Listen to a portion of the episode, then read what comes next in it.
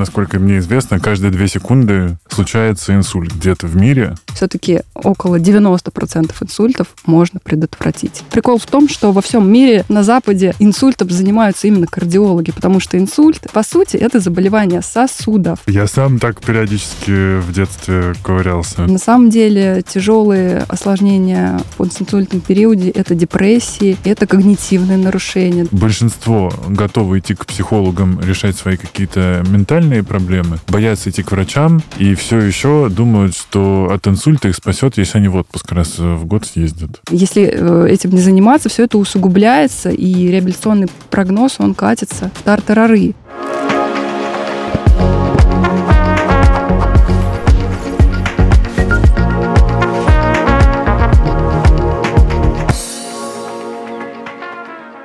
Это подкаст «Накопились токсины» и его ведущий душный зожник Игорь Кун. Со мной в студии медицинский эксперт Фонда борьбы с инсультом ОРБ Наталья Корявцева. Здрасте. Добрый день, Игорь. Спасибо за приглашение лично от меня и от фонда Орби. Класс. А можно говорить Орби? Орби. Ага. Именно так это и звучит. Но, друзья, не торопитесь переключаться. Если вам кажется, что эта тема вас не касается, мы вас за этот час попробуем немножечко расстроить. И, собственно, поэтому начнем с информации, которая приблизит всех к проблеме, и всех сомневающихся особенно. А потрясу, так сказать, тревожную яблоню. И вот я, насколько мне известно, каждые две секунды случается инсульт где-то в мире. Каждую шестую секунду апоплексия убивает человека. Это так? Да, к сожалению, Игорь, это так придется мне дотрясти эту яблоню и сказать, что ежегодно где-то 6 миллионов инсультов во всем мире происходит, ага. и из них 450 э, тысяч это наши российские инсульты. Такая статистика неприятная. Если говорить про Россию, то, ну, примерно э, каждые полторы минуты у нашего соотечественника происходит инсульт. У нас даже на э, сайте фонда есть такой счетчик, всегда в любой момент можно зайти и посмотреть, сколько на данный момент за сутки уже случилось инсультов. Статистика неприятная. Есть еще статистика смертности. Э, в нашей стране инсульт занимает третье место по, э, по смертности и выживает, конечно, после перенесенного инсульта к концу первого месяца. Э, в живых остается менее 60% человек, а через год это всего лишь 37%. А как войти в число счастливчиков, которые его пережили? Вот кто-то подарим людям надежду.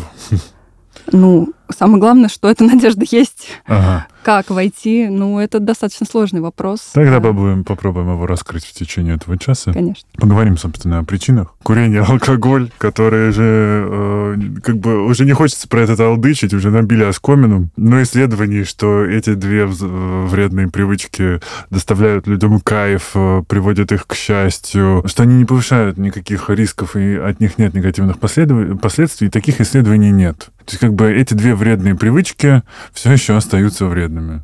Как там, как они влияют на вариант инсульта, возможность инсульта? Ну, с курением здесь, в общем-то, все достаточно однозначно. А, мне кажется, действительно, это всем уже набило оскомину. Ну, известно, что курение – это плохо, зло. А, очень хорошо изучено, как а, курение влияет на внутреннюю стенку сосуда и провоцирует прогрессирование атеросклероза, тех самых злостных атеросклеротических бляшек. И, ну, в общем, курение плохо. С алкоголем здесь в какой-то момент э, исследования соскользнули, да, ну, в общем, мы встали на такую скользкую дорожку, потому что появилось достаточное количество таких больших, серьезных и, казалось бы, ну, внушающих доверие исследований, которые говорили о том, что, ну, чуть-чуть вроде бы как даже профилактика. В общем, такой Ого. бокальчик вина, другой в день, может быть, даже немножко уменьшит риск. Действительно, исследования такие хорошие, но... Это все из-за resveratroла или там, как, не, не знаешь, какие там а, детали? Сейчас э, это недостаточно ясно. Да. Исследования о том, что помогает именно вино, таких исследований убедительных как раз нет. Ну, возможно, они когда-то и будут. шотландские виски 12-летней выдержки помогают. Возможно, вот по нему я еще не видела исследования. Вот, как-то говорят в целом об алкоголе, но чаще говорят про вино. Но, тем не менее, если вообще к этому, конечно, э, в этом копаться, то выясняется, что исследования эти не рандомизированные, да, это исследований ну, недостаточного качества, чтобы мы на основании них могли вот на весь мир заявлять, давайте-ка а, бокальчиком Мерло там профилактировать инсульт. Вот, я буду первая, если будут такие исследования, первая выйду и скажу, давайте, а давайте. начнем с шабли, но нет. А, но нет. Э, и бюро ВОЗ э, настаивает на том, что сейчас нету профилактических доз алкоголя. И мы говорим об этом же, потому что исследования, к сожалению, еще недостаточно, во-первых, ну, не рандомизированные, да, потому что, ну, мы, мы видели много и других исследований, где исследовали, например, там, бета-каротин как профилактику инсульта, но потом вышли более качественные исследования, которые опровергли это. Может быть, и про алкоголь будет так же. А второй момент, то, что дозировки, вот те, которые указаны, вот этот один бокал, два бокала, угу. соблюдать крайне сложно. Угу. Особенно ввиду того, что алкоголь, он, в общем-то, влияет на психику, он бокальчик уже расслабляет. Расслабляет волю. До той степени, когда ты уже перестаешь думать а в бутылке 5 бокалов, а что там 5 бокалов? Конечно. Кого не останавливали вообще? Именно, вот. И таких вот, чтобы человек был кремень, если ему назначили 125 миллилитров, он не выпьет 126. Таких людей очень мало. И это, конечно, тоже ограничивает нас в том, чтобы рекомендовать алкоголь как профилактику. Я видел уже исследование, что нет безопасной дозы. Все-таки пока что все пришли к тому, что не бывает безопасной дозы алкоголя. Совершенно верно. Мы та, придерживаемся именно этого мнения, это и транслируем. А, да, такие исследования есть, и мы на них тоже в том числе опираемся, ну, до тех пор, пока, по крайней мере, не будет доказано обратное или что-нибудь новенькое. Пока эти исследования на пятерых э, любителях красного да, вина не побеждают. А, перейдем к дачникам. Сезон уже открыт, уже многие на своих участках пятой точкой кверху. Что там у нас? Почему на даче высок риск консульта? Ну, вот про пятую точку кверху это ты заметила все очень точно. Мы можем, в общем-то, просто представить себе вот эту типичнейшую картину дачника, да. Я вот... сам так периодически в детстве ковырялся. В ну, не в детстве, детстве но ну, не только в детстве. Ключевой да. момент в детстве, но у нас э, же с тобой есть родители, у всех есть родители, mm-hmm. у которых совсем другой стереотип. Вот у меня есть дача, я в пятницу туда в бессилии приезжаю, у меня там есть только газон и шезлонг, и все. Я ложусь, я ложусь и просто лежу. Вот. Но стереотип у большинства совсем другой. Типичный Подожди, дачник. тебя даже не тянет цветочки посадить? Нет, просто нету сил. На данный момент очень много работы и других дел. Вот. Может быть, потянет когда-то.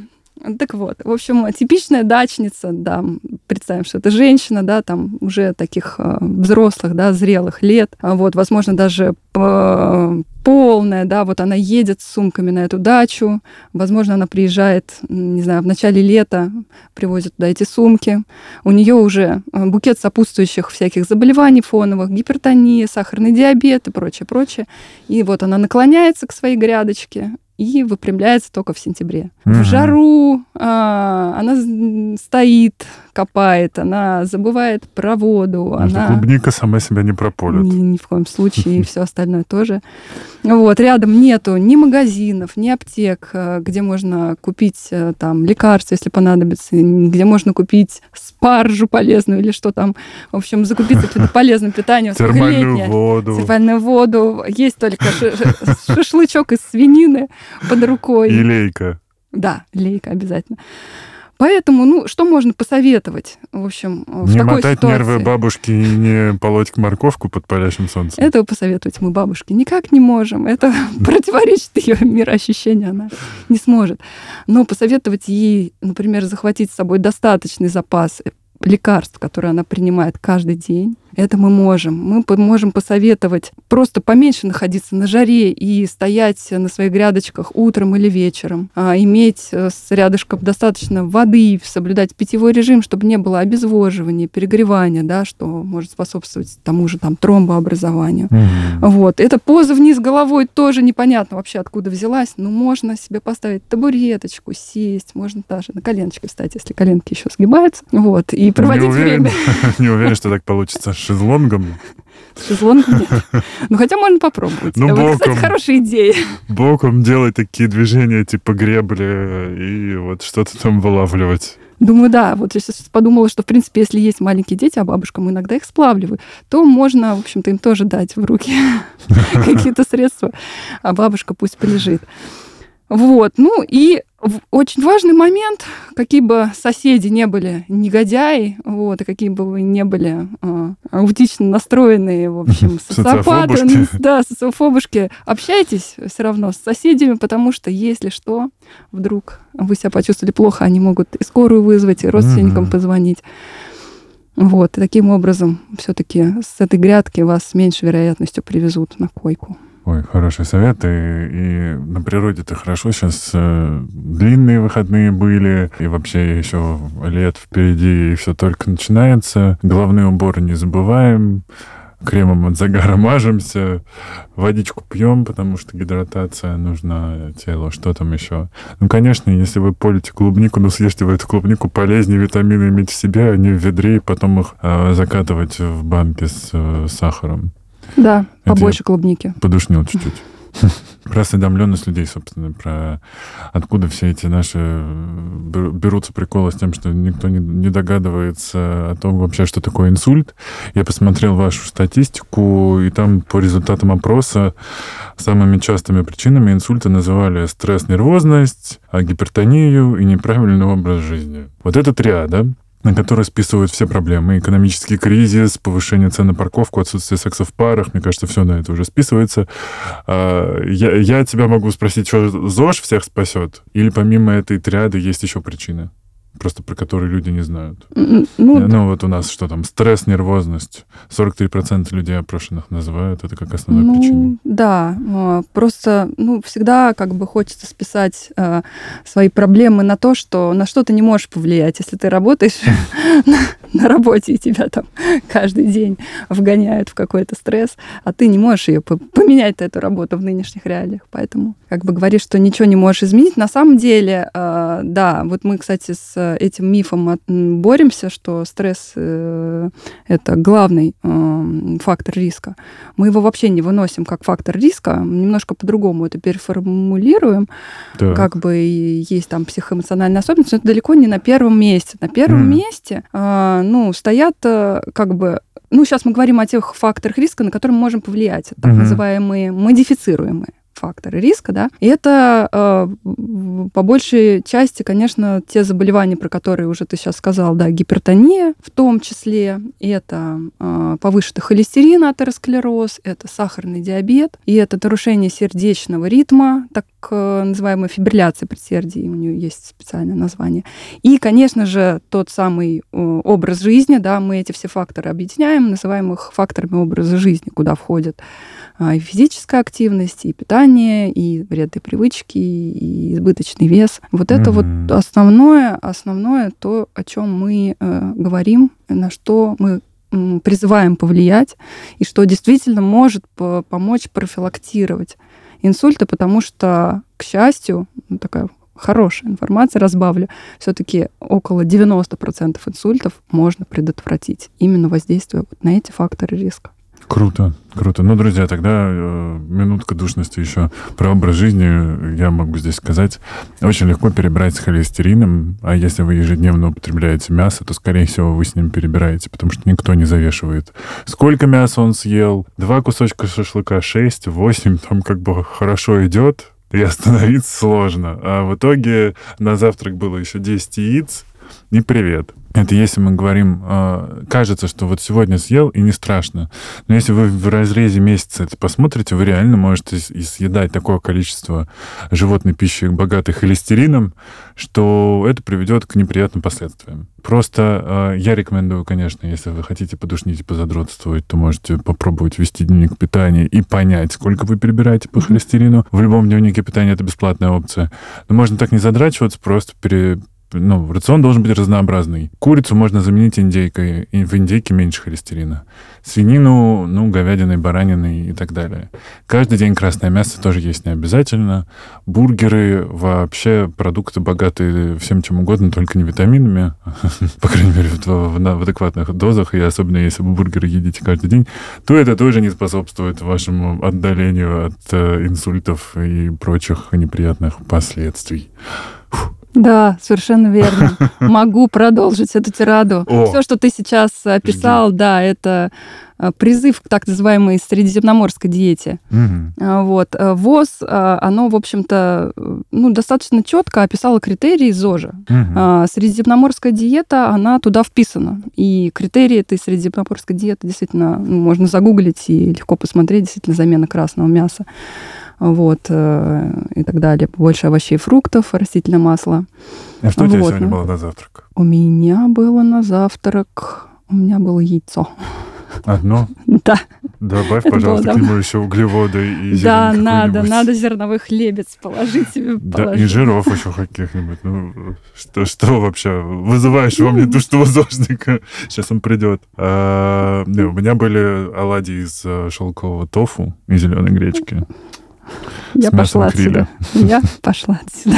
Не страшно, всех научим. Всех научим быть зольниками. Да, спасибо. Ну, в общем-то, поскольку хотела все-таки добавить, поскольку mm-hmm. про холестерин мы начали, мы не должны забывать, что, в общем-то, только примерно 20% этого самого холестерина поступает к нам с пищей, а вообще-то mm-hmm. 80%. Мы сами да, мы синтезируем нашу прекрасную печень и там некоторые другие органы. Вот, поэтому в некоторых случаях, конечно, э, когда врач видит повышенные цифры, там есть определенные критерии, одной диеты, ну, никак будет недостаточно, и иногда назначают препараты. Сейчас, к счастью, э, уже не один, несколько групп препаратов достаточно эффективно снижающих уровень холестерина. Но не, не только э, холестерин снизить это недостаточно. Здесь же еще имеет э, значение как процесс воспаления сосудистой стенки, вот в частности курение поддерживает очень этот процесс, именно mm-hmm. вот эту воспаленную ну, это, эта поверхность называется эндотелией. Вот на воспаленной эндотелии очень хорошо садятся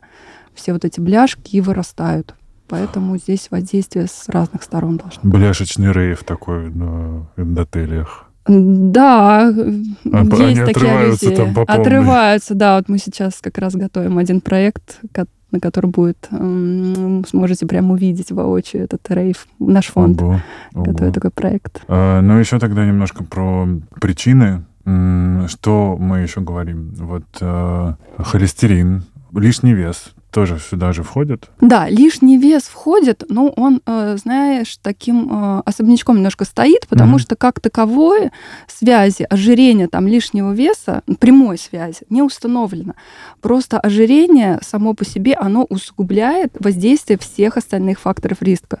Ожирение э, способствует тому, что мы не можем корректировать артериальную гипертонию. Ожирение э, усугубляет течение сахарного диабета. Ожирение влияет на, даже на миокард, да, ну, в общем, на, на все остальные факторы, фактор риска ожирение действует плохо, поэтому мы просим все-таки, а, чтобы люди стремились нормализовать вес, в частности, хотя бы уменьшить окружность талии, которая у мужчин все-таки должна быть меньше 94 сантиметров, а женщин, женщин не так повезло, поэтому 80-84 им только оставляют эксперты.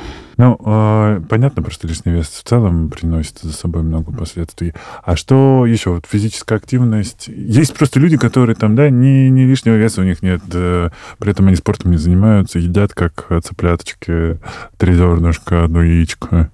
Э, эти люди, получается, не входят в зону риска? Ну, здесь э, конкретные индивидуальные риски, они рассчитываются по специальным таблицам, куда э, не все факторы риска включены. Это такие кардиологические сложные таблички. Это как угу. бы к нам не относится. Если э, любой человек придет на прием к кардиологу, э, кардиолог задаст ему определенные вопросы, там померит ему артериальное давление, узнает его холестерин, и на основании этого определит его риск.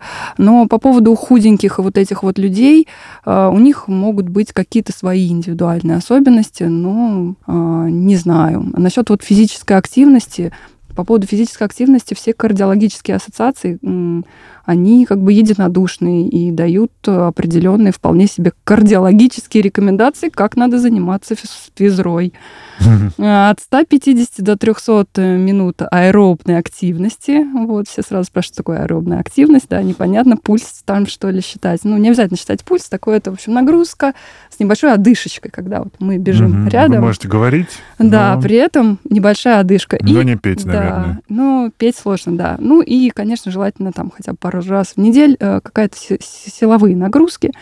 И этого, в принципе, достаточно для достаточно эффективной профилактики. Даже мерзкий физрук, орущий на вас, не обязателен, представляете? Совершенно не обязателен, да. Можно быть полным интровертом и заниматься профилактикой.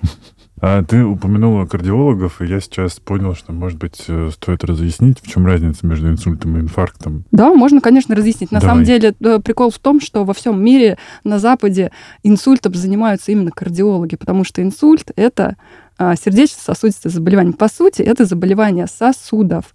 Mm. Ну, э, инсульт э, это нарушение, острое нарушение мозгового кровообращения. То есть, когда в какой-то участок мозга перестает, перестает попадать кровь. А в результате инсульта как процесса возникает инфаркт мозга. Это то же самое, что инфаркт миокарда, только в мозге. Mm-hmm. Вот. Также бывает инфаркт почек, инфаркт кишечника. То есть инфаркт может быть где угодно, но в данном случае мы имеем дело с мозгом. Инсульты глобально делятся на два подтипа. Они бывают чаще всего ишемические в большинстве случаев. Это когда просто перестала кровь поступать и ну, погиб участок мозга. И бывают геморрагические, те самые внутримозговые кровоизлияния или субарахноидальное кровоизлияние. В общем, когда разорвался сосуд и кровь излилась в полость черепа. Вот, кстати, кто-то скажет, что э, бояться инсульта не надо, выживают все выживают. И вообще сейчас техника до чего дошла. А, я, конечно, здесь скажу, что, ребят, я был в Бурденко нейрохирургии. Там не курорт, нет шезлонгов. А если вы лежите, то вам точно не делают массаж. Вот. И здесь у меня, э, ну, как бы, главное напоминание людям о том, что не всегда так происходит, что это какая-то быстрая смерть, и ты ничего не чувствуя, такой типа хоп, и где-то уже в другом мире.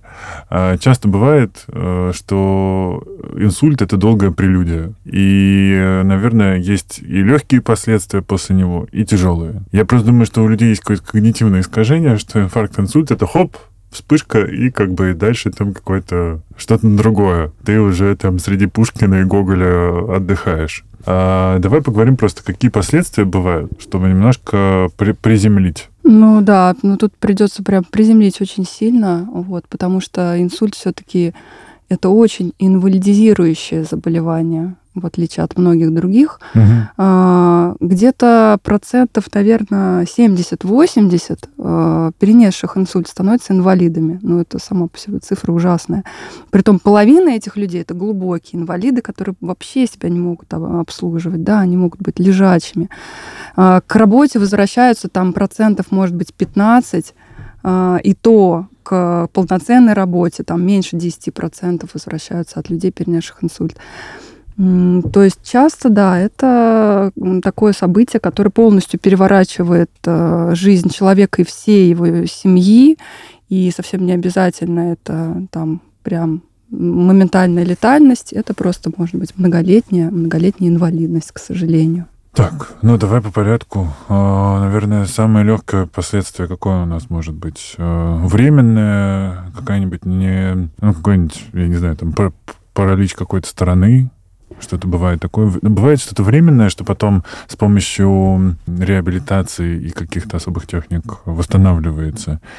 И есть, наверное, что-то тяжелое. Просто вот я здесь полный ноль. Да, да, э, ты прав совершенно. Здесь спектр, он э, вообще от самых минимальных изменений, может быть, даже незаметных глазу, в принципе, есть даже тр- э, такие транзиторные ишемические атаки или лакунарные инсульты, когда инсульт произошел в глубокой зоне мозга, и, в принципе, симптомов вообще практически нету. То, То есть иногда мы какая-то видим... часть тела отказала, но никто не знает, Нет, какая? она, может быть, не отказала. Есть же зоны мозга, которые не Ни обеспечивают не двигательную mm. активность или чувствительность, или речь там не отвечают, но потом мы делаем случайное МРТ и видим, там в общем-то, полость, да, которая обозначает какой-то когда-то произошедший инсульт.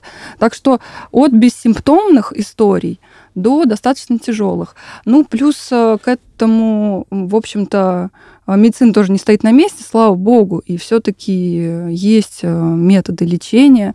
Конечно, далеко не всегда их можно применить, и далеко не всегда это лечение успешно, но тем не менее есть методы лечения, что, которые позволяют человеку, который приехал с, там, с параличом, с обездвиженной там, рукой, ногой, без речи, и на следующие сутки он уже вернулся к своему нормальному состоянию.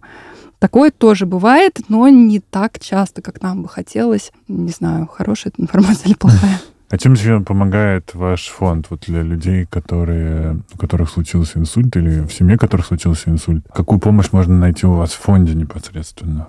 Да, спасибо за этот вопрос. Э, фонд наш, э, фонд Орби, он э, старается оказывать, ну, мы оказываем системную помощь, не, а, не точечную, а как бы стараемся повлиять на то, чтобы, ну, проводим информационные кампании, например, рассказываем про симптомы инсультов, рассказываем про профилактику инсультов. Мы занимаемся обучением специалистов реабилитационных бригад по всей по всей России.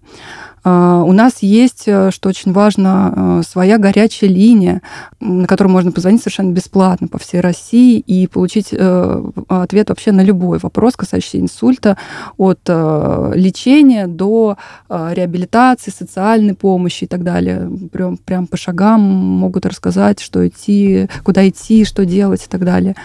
Вот. Еще у нас в фонде есть психологи, психологическая помощь. Можно на сайте записаться в группу. Угу. Это очень важно и для пациентов, и для их родственников. Слушай, а, супер. Про социальную помощь хотел спросить. То есть люди, которые пережили инсульт, они могут на социальную помощь какую-то рассчитывать? Вообще, да. Угу. Есть у нас разные аспекты социальной помощи. И а, бесплатные препараты можно получать, и реабилитацию можно получать, и социальные работники есть, которые а, могут приходить, обеспечивать какой-то уход и так так далее. Ну, в общем-то, в нашем государстве много чего есть, о чем мы можем не знать. Ну, конечно, часть из этого декларируется, но часть вполне осуществима, если просто знать, куда идти и чего просить. Угу. Вот. Можно позвонить на горячую линию Орби и узнать об этом. Ну, еще вы проводите мероприятия, на которых как раз-таки я познакомился с вашим фондом, а, и вы собираете средства на разные прикольные проекты ваши. Да, это приятная часть, такие мероприятия. Это то, что мы занимаем, кстати, проводим еще профилактические мероприятия, когда э, мы привозим докторов, привозим УЗИ-аппарат, можно прийти, пройти такой э, чекап, получить mm. консультацию кардиолога, посмотреть сосуды, да, такие вот акции тоже есть. Круто. Ну что, тогда про профилактику еще давай поговорим и вообще про куда движется в этом смысле медицина, потому что э, я читал, что вот типа отек мозга, который как раз в 80% случаев приводит к, ну, к летальным исходам, а при нем а, назначаются диуретики. Это единственный консервативный метод лечения сейчас. И, но при этом есть уже какие-то новые разработки. Причем там ученые со всего света. Это прям было интересно даже читать, как там в одном институте открыли одно, в другом институте узнали про их открытие, помогли им еще что-то. В общем, как круто, что этим занимаются. Конечно, не знаю, как сейчас, потому что мир э, немножечко летит как будто бы в тартарары, и не до инсультов всем сейчас, но в целом какие есть э, сейчас, может быть, новые технологии, ну или что-то планируется внедряться, не знаю. К сожалению, вообще медицина это очень консервативная такая сфера, э, в которой от изобретения, открытия чего-нибудь до внедрения это на практику проходит какое-то огромное количество лет. Mm, вот, поэтому, точно. к сожалению, да, каких-то открытий много каждый день, мы про что-то узнаем, нам тоже приятно об этом читать, узнавать, но на практике, в общем-то, все, э, все не, не, не так, mm-hmm. не, не так драматично. Отек мозга действительно, да, это грозное осложнение любого заболевания, включая, ну, заболевание мозга тяжелого, включая инсульт. И лечат его, да, введением, в том числе астматических препаратов. Конечно, э, есть э, сложные системы в реанимации, особенно нейрореанимации в Москве оборудованы просто по последнему слову. Есть даже системы, которые мониторируют инвазивно там внутричерепное давление. Вот, системы искусственной вентиляции самые крутые, но пока еще это все не на том уровне и не дает э, прям такого классного результата, как нам бы хотелось. Из реальных способов вылечить инсульт, вот когда человека привезли с инсультом, из реальных эффективных способов, которые мы применяем э, каждый день, сейчас на данный момент остается тромболизис. Это э, когда в вену человеку вводят препарат, который растворяет, просто растворяет эти тромбы. Вот. Но показания к тромболизу достаточно узкие, к сожалению. Нужно попасть в терапевтическое окно, нужно приехать, э, чтобы привезли пациента достаточно рано, от начала инсульта, чтобы он был э, в соответствующего возраста, чтобы очаг этой ишемии был не больше там какого-то установлен. Ну, то есть какие-то есть строгие показания, но тем не менее тромболизис может быть очень эффективным. То есть можно проснуться на следующий день уже без симптомов. Еще проводят тромбоэкстракцию. Это уже эндоваскулярное такое хирургическое вмешательство, когда хирурги, они вот четко видят по снимку, а, где этот э, тромб, они туда залезают в сосудик, а, вот, и вытаскивают его, разрушают, да, этот тромб прямо на месте. Иногда эти вещи сочетают между собой. А остальное это, в общем-то, да, консервативное симптоматическое лечение в реанимации, обеспечение всех жизненных э, функций, искусственной вентиляции, если нужно, и так далее, и так далее. Круто. Я просто еще задумывался о том, что вообще э, вот так вот в, в моем кругу, например, близком говорят о, об инсульте. Я понимаю, что очень многие действительно считают, что если вот ты бесконечно, значит, пашешь э, на работах, у тебя 600 тысяч проектов, а еще параллельно какая-то своя жизнь, уже, возможно, есть дети. Очень у многих э, там 30-летних сейчас появляются дети. Как раз таки вот все говорят, вот, ну, вот, наверное, такой образ жизни это не классно, вот это может быть еще кто-то пугается этим, но в целом все таки ну, ничего. Вот, типа, психологи это сейчас э, такое, типа, новое, новое веяние, условно. Все, наконец, расслабились и решили, что к психологу можно ходить. Но вот почему-то с чекапами все еще какая-то сложная тема, все еще в России как будто бы, если ты идешь к врачу, значит, ты какой-то больной, нездоровый, а вообще в поликлинике лучше не сидеть, и, и стены не трогать, и вообще не классно, и вдруг что-нибудь найдут, а вот не знаешь, и защищен якобы. Вот. И я понимаю, что я сейчас так все свалил в одну кучу, но я просто размышляю о том, что э, вот прям по, све- по свежим воспоминаниям большинство готовы идти к психологам, решать свои какие-то ментальные проблемы, боятся идти к врачам и все еще думают, что от инсульта их спасет, если они в отпуск раз в год съездят. На тебя как в окружении, как считают? Мне сложно сказать, но по моим ощущениям, по общению с пациентами, мне все-таки кажется, что больше стигматизированы у нас еще пока ментальные расстройства. И э, я большинство своих пациентов отправляю к психотерапевтам, mm. вот, но это пока еще сложнее, чем отправить их кардиологу. Не знаю, хорошо это или плохо, Ого. с разной стороны по-разному. Вот, но чекап это важная вещь. У нас она просто немножко как бы обесценена тем, что у нас есть такое слово диспансеризация. Ага. Страшная штука, за которой надо пойти в поликлинику. Правда, сейчас открыли кабинеты профилактики. Это хороший сам по себе шаг. Вот. Но та диспансеризация, которая проводится, она зачастую бессмысленная, беспощадная. В общем-то, не почему, знаю. Почему? Почему?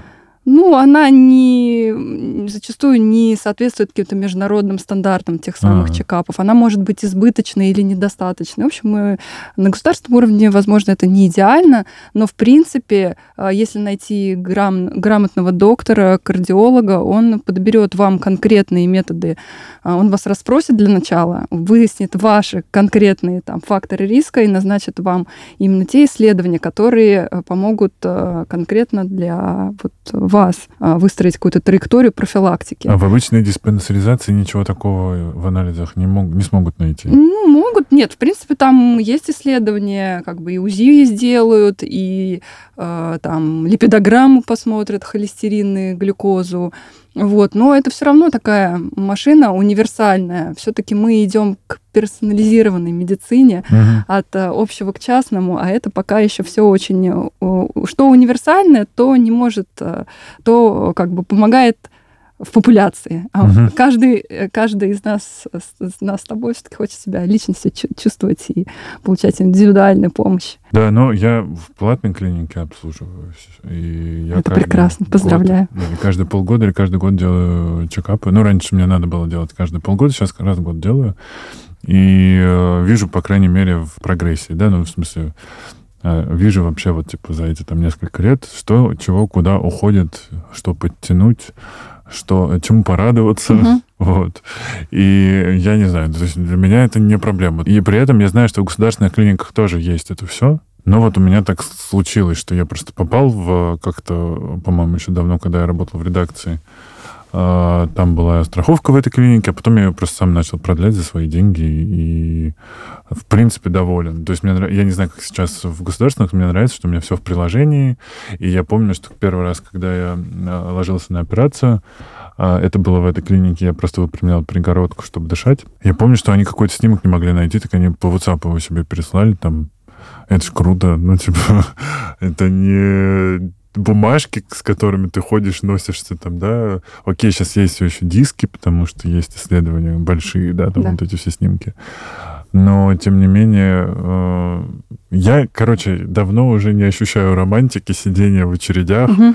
с э, толпой людей, когда там вокруг кричат дети, кто-то на тебя сморкается и так далее. Вот, может быть, это, конечно, мне так повезет.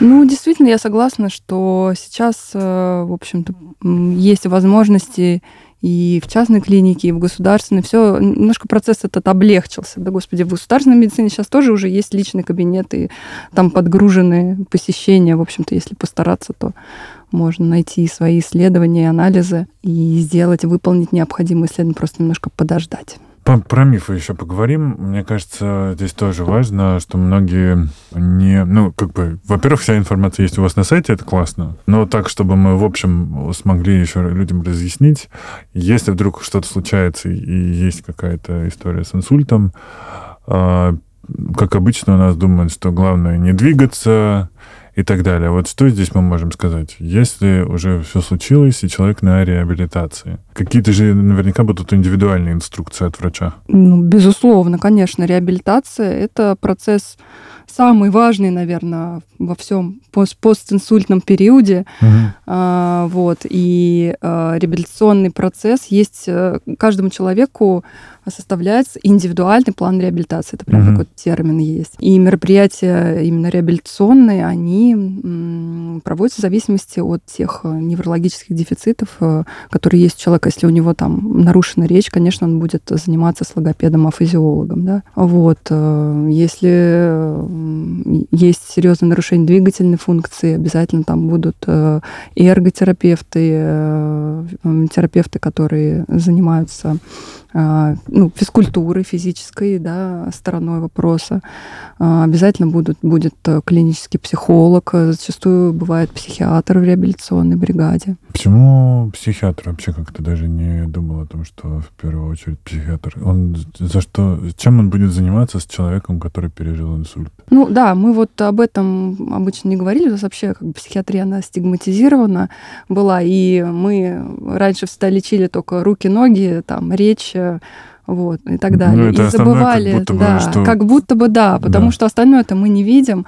А на самом деле тяжелые осложнения э, в постинсультном периоде это депрессии, это когнитивные нарушения, да, снижение высших умственных функций памяти, мышления. Mm-hmm вот, зачастую человек, он, э, так функции мозга нарушены, он даже привычные действия он не может построить, вспомнить, э, как выполнить привычные действия. То есть это когнитивное нарушение, вот, которые все, и все эти э, и психоэмоциональные, и когнитивные штуки, они, если этим не заниматься, все это усугубляется, и реабилитационный прогноз, он катится в тартарары. Вот, и никакой физический терапевт уже становится не нужен. У человека просто нет ни мотивации а, там заниматься тем же логопедом или той физкультурой. И вообще он не понимает, что от него хотят. Поэтому а, те специалисты, которые а, занимаются именно ментальностью, это и психолог, это психотерапевт, и психиатр, они обязательно должны быть в реабилитационной бригаде. Так, ну вроде основное мы все раскрыли. Друзья, прежде чем мы закончим, хочу вам напомнить, что есть еще один подкаст нашей студии «Растригдок». Называется он «Юра, мы все узнали». А, в одном из последних выпусков а, сверхважная тема – посттравматическое стрессовое расстройство. Согласитесь, что сейчас это может быть очень актуально, и вот как раз эксперты подкаста, все наши давно хорошо знакомые э, эксперты, которые у меня тоже были, и это и Кирилл Сычев, и Василий Шуров, расскажут, в общем, что это такое и как быть. Ну, а мы заканчиваем, но давай все-таки я хочу всегда, чтобы в конце э, был какой-то краткий э, краткий список советов того, чтобы делать, что делать людям, чтобы а профилактировать и отдалить себя максимально. Понятно, что можно переслушать наш подкаст и делать все, но такое. Главное, чтобы ты от себя сказала, вот типа топ-3 пункта, которые важно соблюдать? Сейчас подумаю. Ну, в первую очередь, не знаю, наверное, не надо э, зарывать голову в песок, да, просто отнекиваться, верить, отрицать, случится. да, отрицать проблему.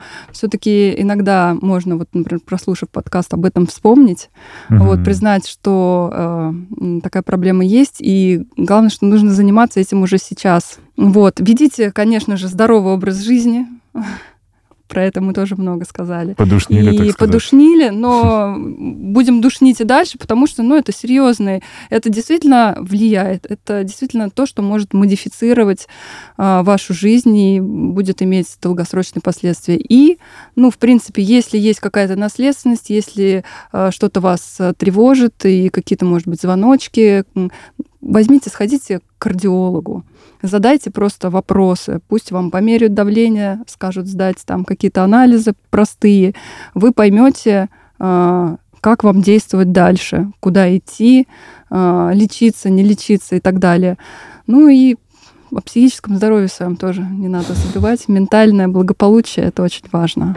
Кстати, про наследственность ты сказала, я прям задумался. Это правда важная штука, что если у кого-то в роду были случаи инсультов, нужно беспокоиться об этом? А, ну, такой вопрос всегда задается, потому что ну, генетику как бы никуда не спишешь. Генетическая лотерея, она присутствует, у нее можно выиграть, в нее можно проиграть. Вот. И, конечно, уже много генов расшифровано, которые влияют э, на сердечно-сосудистые риски, повышают их. Конечно, если в семье были ранние инфаркты инсульты, особенно ранние, тогда нужно прямо вот сейчас ходить к кардиологу. Если они были в принципе, то значит э, все равно какая-то склонность есть, и, может быть, нужно задуматься, особенно если вам там уже 40 плюс. Ох, вот такие вот у нас, друзья, советы для вас. Э, медицинский эксперт фонда борьбы с инсультом Орби Наталья Корявцева была сегодня у нас в гостях. Спасибо. Я благодарю. Друзья, все ссылки на фонд Орбин и на все э, важные вещи, новые проекты, и даже на, э, по-моему, есть ссылка, где собираются деньги на помощь фонду. Все оставим в описании к подкасту. Я у себя в телеграм-канале еще даю анонс, и я думаю, что вы, если захотите, найдете по крайней мере, мы от себя все ссылки точно поставим. А подписывайтесь, ставьте лайки, оставляйте комментарии. Это очень важная штука. Вам, у вас это займет минутку, а нам это позволит продолжать делать то, что мы делаем. Точно можно ставить э, лайки, комментарии оставляются тоже не во всех площадках. В общем, посмотрите там, где вы слушаете нас. Скорее всего, можно оставить нам какую-то обратную реакцию. Это был подкаст «Накопились токсины», его ведущий душный зожник Игорь Кун. Услышимся.